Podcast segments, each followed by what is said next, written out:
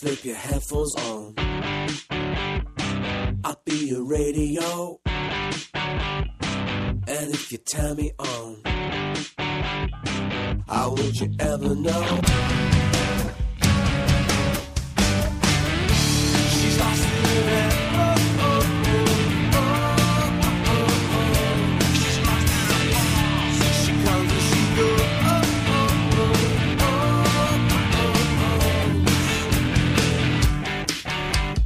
Now, this audio is a little rough. This is, of course, recorded from Balticon 2010, and it turns out that the H4 recorded more of the conversation behind us than us, so parts of it may be tough to hear. I did what I could to try to try to fix all of that. But if you'd like to hear more of the conversation behind us, feel free to check out Nobilis Erotica and Chris Lester's Metamor City.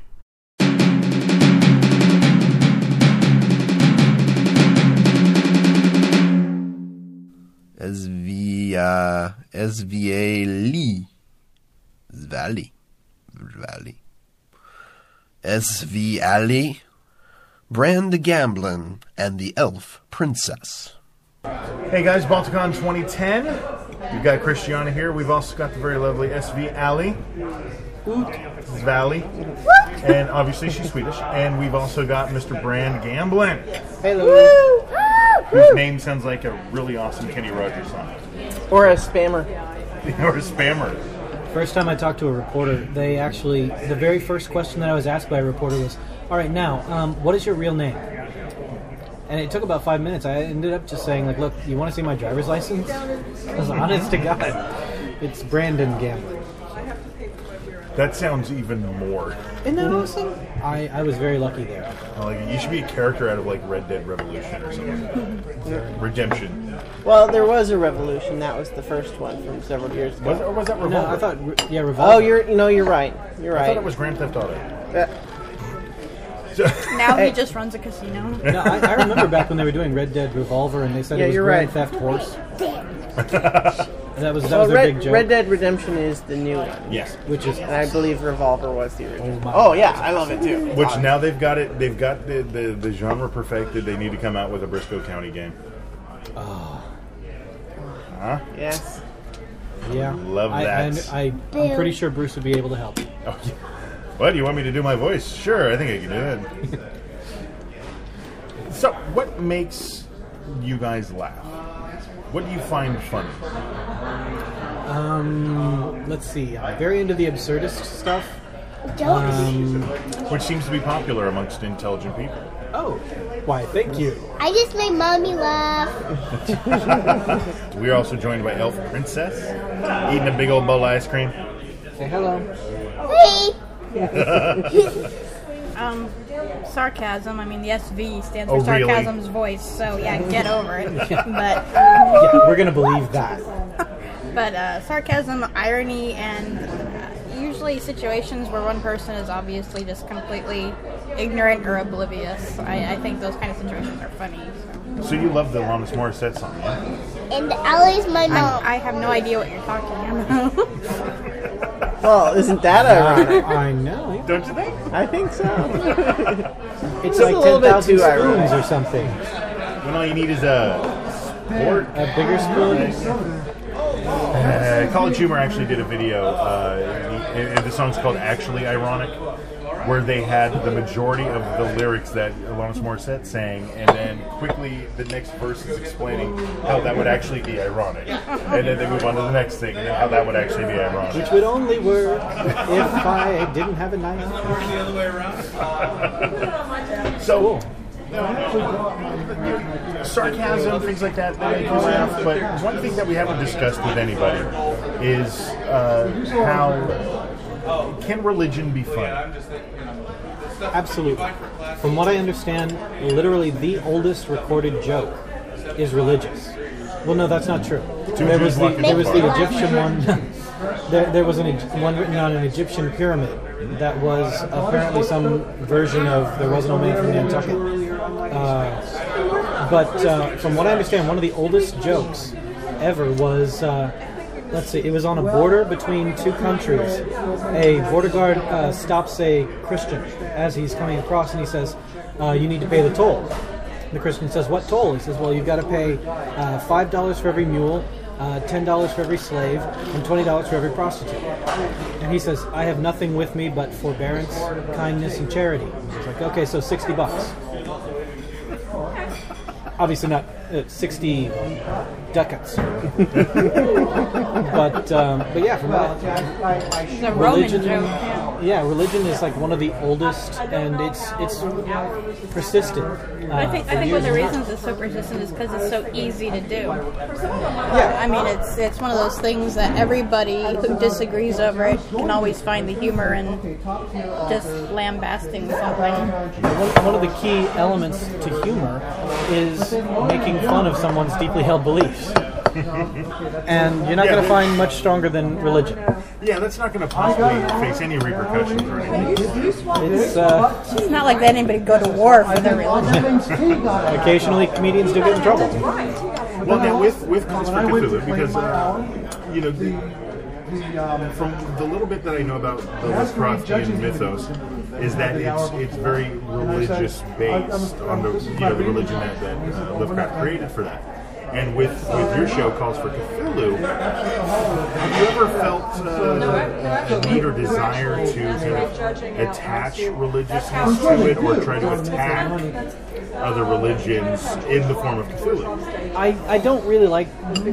Well, all right, I've, I've tried my best to avoid two things politics and religion from the very beginning.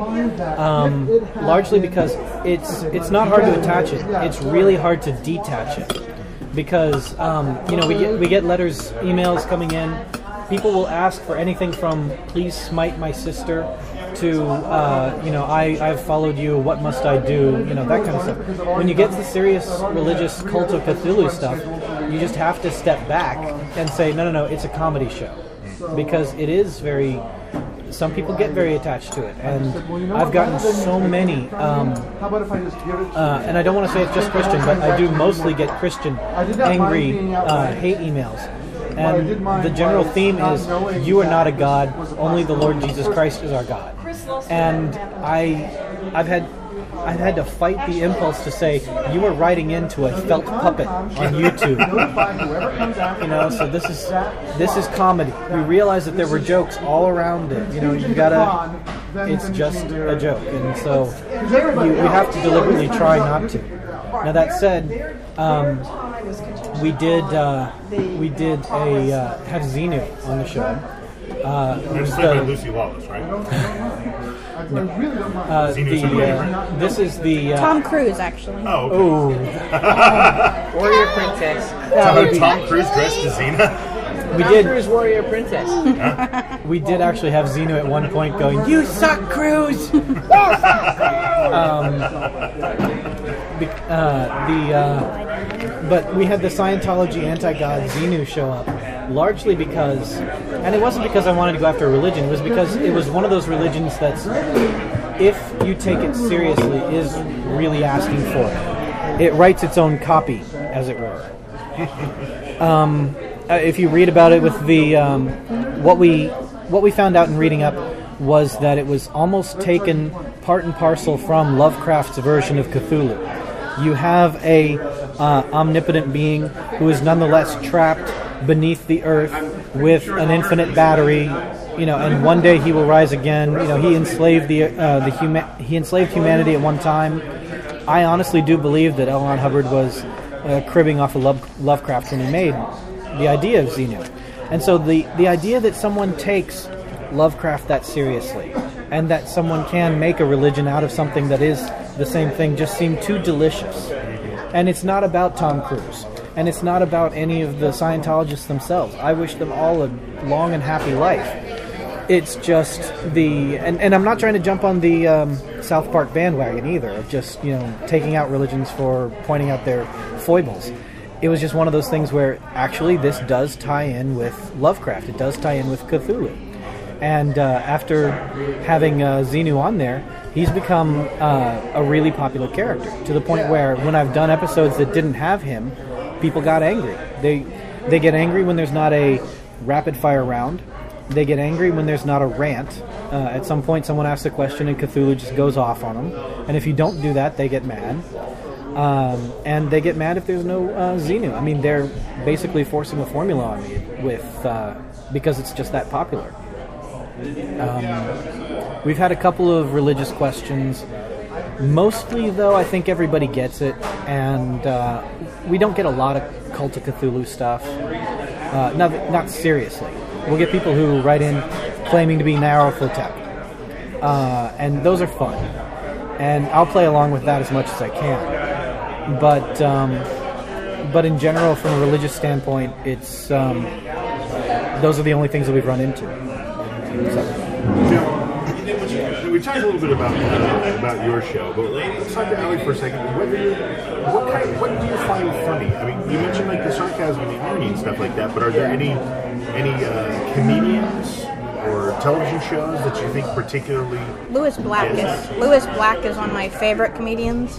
Um, I like I enjoy the Daily Show, but honestly, I prefer the the Lewis Black segments. You know, um, I, I I don't like slapstick bodily humor. I, I, I don't like those kind of things, but I, I do enjoy the pointing out the obvious, and and so um, Car- uh, Carlin, I really enjoyed his stuff.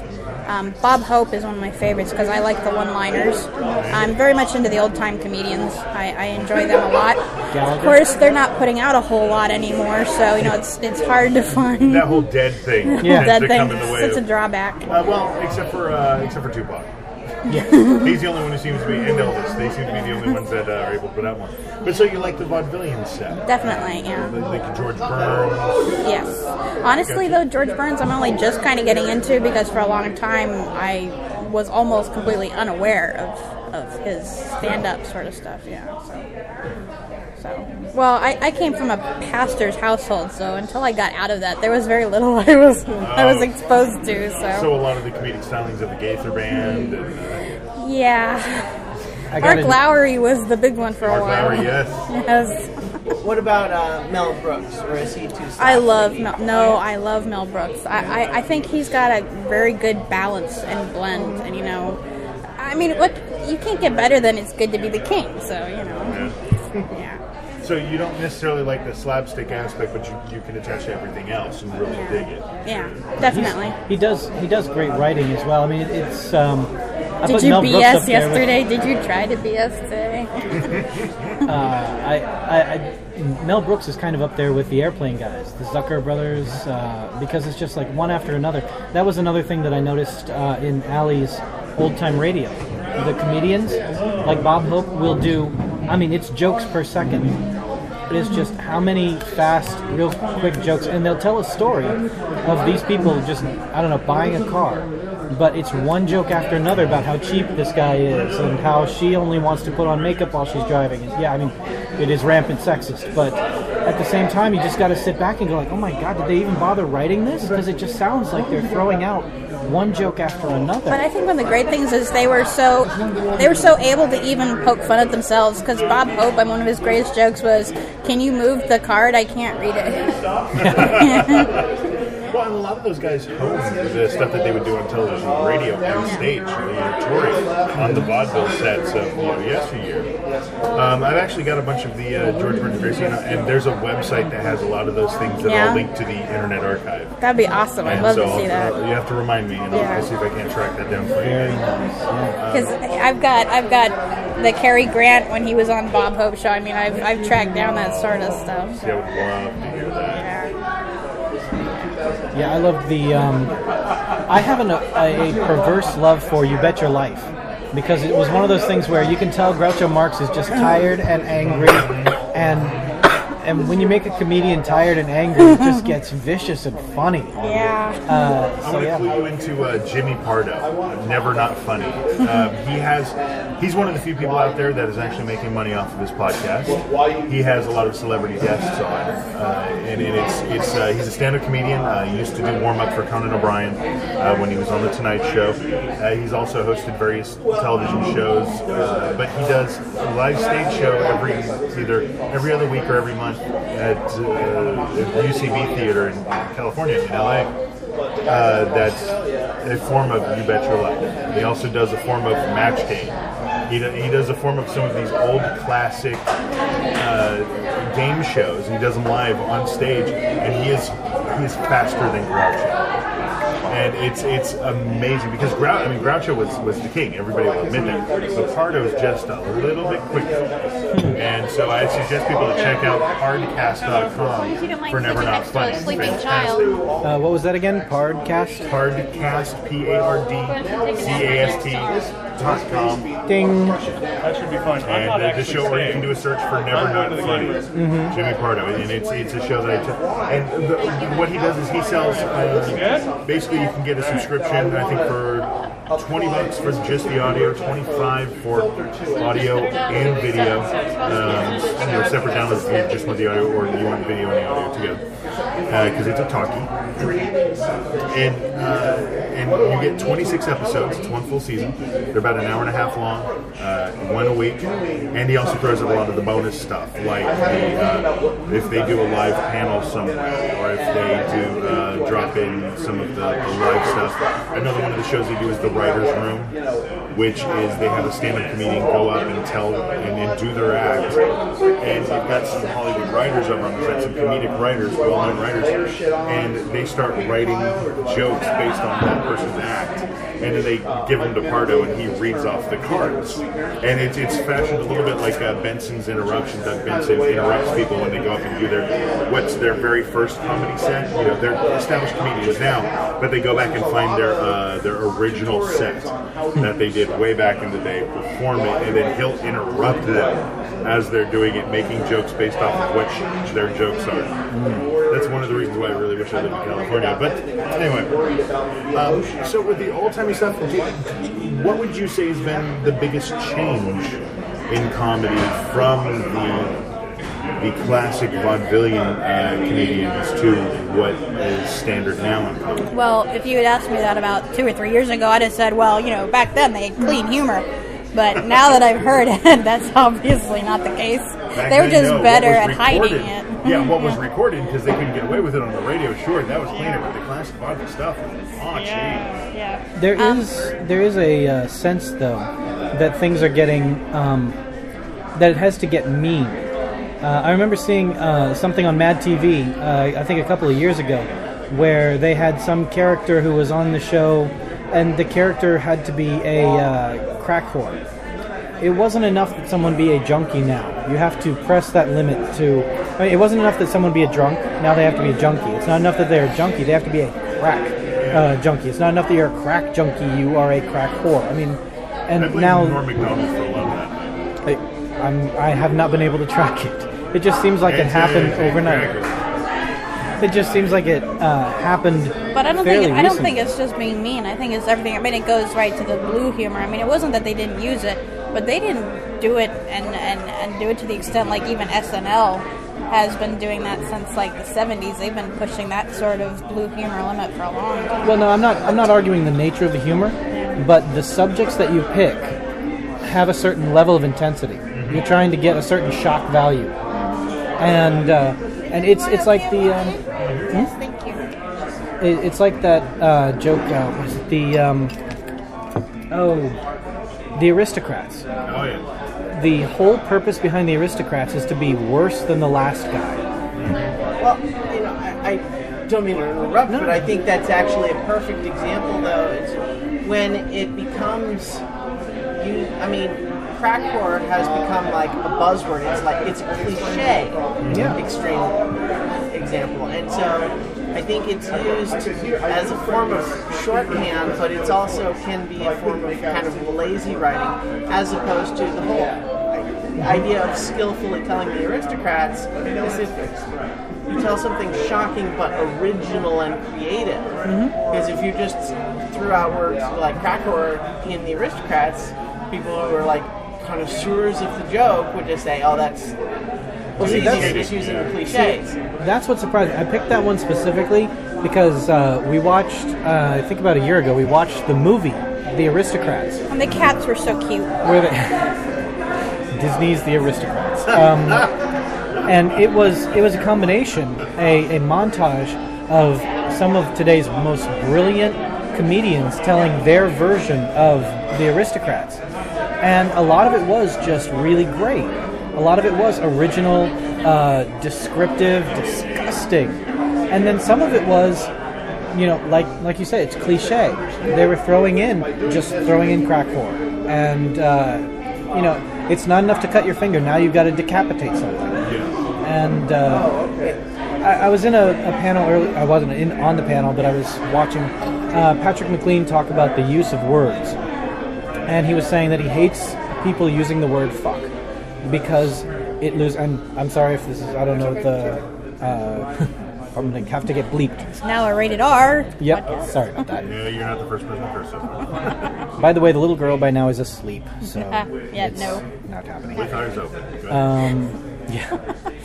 But um, the uh, he, he said he hates the usage of that word because it's being used so much you can't shock people with it. And so more judicious usage. And he says that when he uses it, he always makes sure to throw in a literary phrase right before that. what an egregious fucking example. You know, because the word egregious is very literary, and then to have this uh, swear word right after that makes people really pay attention. Well, it's, it's a little bit of extra punch because it's a surprise. Yeah. I think that's one of the main, one of the fundamentals of comedy is that it has to surprise you. That's why if you've heard a joke once, you hear it again, it's not as funny because you know exactly what's coming. And when you have that the preceding intelligent word, and then immediately used with the, the one of the, the biggest slang shorthand words. It's like, whoa, it's like a full stop. Your brain is cruising along one direction and full stop, what heck happened? And it's got that extra little punch to it that it used to have um, before everybody used you know, the F bomb as a comedy. Yeah. As soon as this became the lingua franca, you know, and I want to say it's uh, cruelty or violence because there seems to be a lot of it. But looking back on like what Allie was saying, the the old time radio stuff, they were cruel. And honestly, they were more biting because they were using really great sarcasm. Um, when someone's constantly self-deprecating and then they turn around and turn it on you, it's it's more powerful. Um, it you know it stands out more, and we don't seem to have that as much. We seem to have two kinds of comedians. There's the Paula Poundstone con- constantly making fun of myself, and I am uh, weak and silly and you know and irreverent. And then you've got on the other hand, and I don't mean to say this like it's a bad thing, but you've got um, Lewis Black, who is just like whatever is wrong in this world, it's your fault. I don't know why you're not taking care of it. You know. and so, and it seems like we've got that polarization that wasn't really there so much in the old time radio. Bob Hope make fun of himself, and then make fun of the what was the girl's name? I forgot. Now that you're asking me, I don't remember. I want to say Sally. Balticon is often distracting. Yes. Well, I, I think there was uh, used to be a larger emphasis on telling jokes, even if they're about specific people or real things. But having it be a joke with a punchline, as opposed to, for example, a funny story. Yeah, well, Right. Back then, it was a craft too. I mean, you honed it. It wasn't just. I, I think comedians do that today too, but there's no question that there are comedians who kind of they take the easy path with, you know, Well, I, I see what you're saying. You're talking about like the observational humor, Well, Seinfeld yeah. kind of. What is that? What is that about? You know, and and like you said, they do work on it. I mean, Or- at some yeah. point, Seinfeld had to stand up in front of somebody and say, "This is ridiculous," and somebody laughed at one part and not at another, and he he refined that. And even though he acts like I'm just telling this story of something that happened, he's told it over and over again until it got to where it was really good. Well, and I think there, for example, you can have a funny situation that you are telling in a funny way, as opposed to telling a joke because they're not quite the same thing. And so I think there there may be increased emphasis on that. I think though that there's there's always been good comedians and bad comedians. To some extent, we just don't know who the bad old time comedians were because everybody's forgotten about them. Yeah, that's probably And they, they probably weren't as recorded, and now everybody. I mean, hell, we're recording this, so a comedian can easily do that. But with what you were talking about, uh, jokes, there are so few comedians who go up and tell jokes anymore. Um, Mitch Hedberg was one of the, the last ones. Emo Phillips is somebody who does it. Uh, Jimmy Carr is one of the few comedians that is still working right now that actually goes up and tells jokes. Steven Wright also. I was about to say my favorite one, Steven Wright, because what he does, I don't want to say that it's completely based on the joke, but because of his delivery, you have to be thinking and paying attention, or you'll miss the punchline altogether. Yeah, because he doesn't clue you what Yeah. the punch is. And he makes it very clear that he doesn't care whether you find this part funny or not, yeah. and and it's absolutely brilliant. Now, observational humor, it's it's a different kind of difficult. It's easier than writing jokes, but it's a different kind of uh, of, of easier because you can't just make an observation. You have to do something. You have to say something, and observe something about the situation that everybody else has not yet. They can attach, like, yes, I understand what you're talking about, but you have to make observations that are not the same ones that the audience would make, because then all of a sudden you've lost the power because they can do exactly what you can do, so you're no longer special as a comedian. So it has its own intrinsic difficulties that you've got to be able to to overcome. Otherwise, you're not going to be successful. The jokes aren't going to be funny. Also, if it's something that they noticed on their own, why would anybody laugh? Yeah. You know, I saw that. Yes, I laughed at the time, but no, I don't get it. Well, there's, there's, I think, I, I don't want to say there's only two kinds of laughs, but there's certainly at least two. And the two I'm thinking of, there are s- laughs of surprise and then laughs of recognition. And I don't think, Mean, there's maybe some overlap, but I just there's the jokes or stories that are kind of like, isn't it funny how where you know that would be a like laugh recognition where people say, "Oh yeah, that is funny."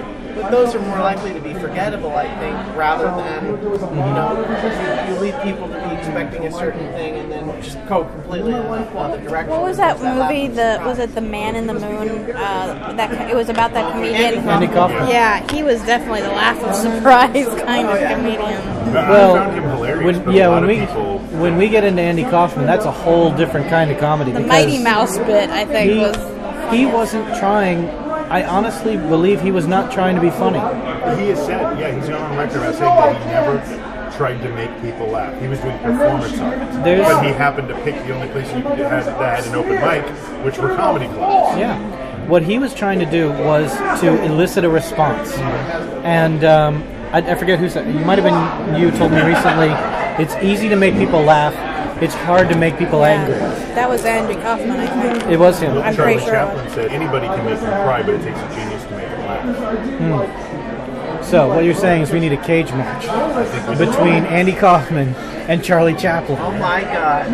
I totally want to see this happen. Robert Downey Jr. and Jim Carrey in character Winner gets the mustache. beating the crap out of each other. We are not advocating violence. I mean, because Andy Kaufman did the whole wrestling. That's thing. right. So he's got an he's well, he's only got a, a lead on him if he thinks Or you Charlie's could a have girl. like Chaplin on roller skates. Yeah, but Robert Downey Jr. is pretty like a girl. Aha! He's a very pretty man. Don't don't don't go after him. He's he's too hot to go after. See, now I'm just stuck on imagining this whole match going down. Well, see, I was thinking about you. You said there were two kinds of laughs: the one uh, from surprise and one from observation. And I, I suddenly got stuck on something that really did happen. We were at a mall uh, about a year ago, year and a half ago, and we were getting on an escalator. As we were getting on there, you know, they have the little trademark stamp on the floor, uh, the metal floorboard, and the trademark read Schindler and I just start laughing. You know, I'm in a line. We're all getting on the escalator, and I'm just stopped there laughing, and everybody's looking at me, and I'm going like, "It's Schindler's Lifts," and I can't. Uh, yeah. No. Yes. All right. Well, we owe you. But um, but yeah, that's one of those where I honestly don't know where I'd put that. In a in a way, it's surprise. In a way, it's observation. Um, Yeah, and you can whittle it down because the offensive aspect would be the surprise. Well, the second type that I would was not so much just observation, but recognition of saying, um, it's like, oh yeah, I know that. As opposed to, and so that in some ways is a little bit of both because you recognize the the twist on the title, but it's the surprise of you know context. Right. Um, but I, I think it's, it's not so much observation as as, as just uh, you know it's funny because it's true sort of thing, as opposed to it's funny because it was unexpected. Yeah, there's certainly an element of um, I can't believe nobody saw this before and stopped it from happening. And there are a lot of jokes that got made that way. Uh, one of my favorite examples like that is uh, was a, a big billboard for a used car lot that said "We're cheap and easy." Oh, I can beat that. I was driving in North Carolina, and I, I was headed to a, a family member's house, and there was this picture with two beautiful little blonde-haired girls, and it was advertising a local candy company, and it said, "Come see us. We're the best fudge packers ever." And you know, I. I was driving by and my child was in the back and it was all I could do not to just, you know, pull over and bust a gut because it's just one of those things like you put that on a billboard. Wait, why is it funny? yeah, I don't remember. Oh, because Tom Cruise works in the factory that puts fudge in boxes. Fudge. Right. You, um, another one of the used car ones, and this I really did see this in uh, Austin. We buy hot cars, and I know what they meant. But then again, I might have figured out what they meant in their clever code. Patton Oswalt has a bit in his routine about uh, liquor ads, and calls them the, the saddest short stories you will ever see. So it's, it's like J and B Scotch. At least one thing will go smooth today, and he's just thinking, what is your life like that you think of Scotch that way? Is like it's the one refuge you have in an awful life, or Thank God for my yummy, yummy scotch. Right, and then there was another one, you know, she, Doers, the antidote to road rage. oh man. Lovely. Drink we have to assume that what they mean is afterwards, Yeah. after a stressful ride, you ride with scotch. But it doesn't really specify the. Officer, the billboard told me. Before you drive. And I'm just ripping off Patton Oswalt now, but So now you can be the valedictorian for what was it? Um, oh, Columbia University or something. There was some uh, school where the valedictorian, in his speech, completely ripped off like three minutes of Patton Oswalt uh, stuff. fantastic. I, I mean, I only found out about it on Twitter because I'm following Patton Oswalt. And the very first I heard of it was when he said, "Congratulations to the graduating class of uh, 2010 for whatever it was," and then he put a link to it where it jumps to exactly the point in his speech where he starts ripping off Patton Oswalt. and after that, man, we were off to the races. You know, Twitter was just like, "Oh my God, I've heard this before," and and uh, Patton Oswalt just he had all the information about the guy, and within like 30 minutes, the uh, I think they yanked the video, and then they followed up by putting it back up and having a huge placard over the over the thing saying this section was originally written by Patton Oswalt and is used without permission, and we, you know we apologize for any you know, all that sort of stuff. But he was not happy. He was just going like, "This is the kind of academic level that they're teaching." I mean, he was just going after it. It was awesome. Well, and it's interesting because um, on one of his albums, uh, Patton Oswalt has a section where he does an act that he saw in an open mic, but he makes it very clear. I saw this great performer in an open mic, but he was clearly a crazy person. There's no way he's ever be anywhere else. But this is the guy who did it, and I'm now, and I was so incredible that I just have to share with you guys what this was that I saw. But so he he uses it, but he makes it very clear he's, he's doing it exactly from this other guy. Gives him credit for it. Um, but I think that just raises Comedy with footnotes. well, it's it's just it raises this whole interesting question of like open source and copyright and everything. And I'm sure, you know, it, it's just you know people comedians stealing each other's jokes.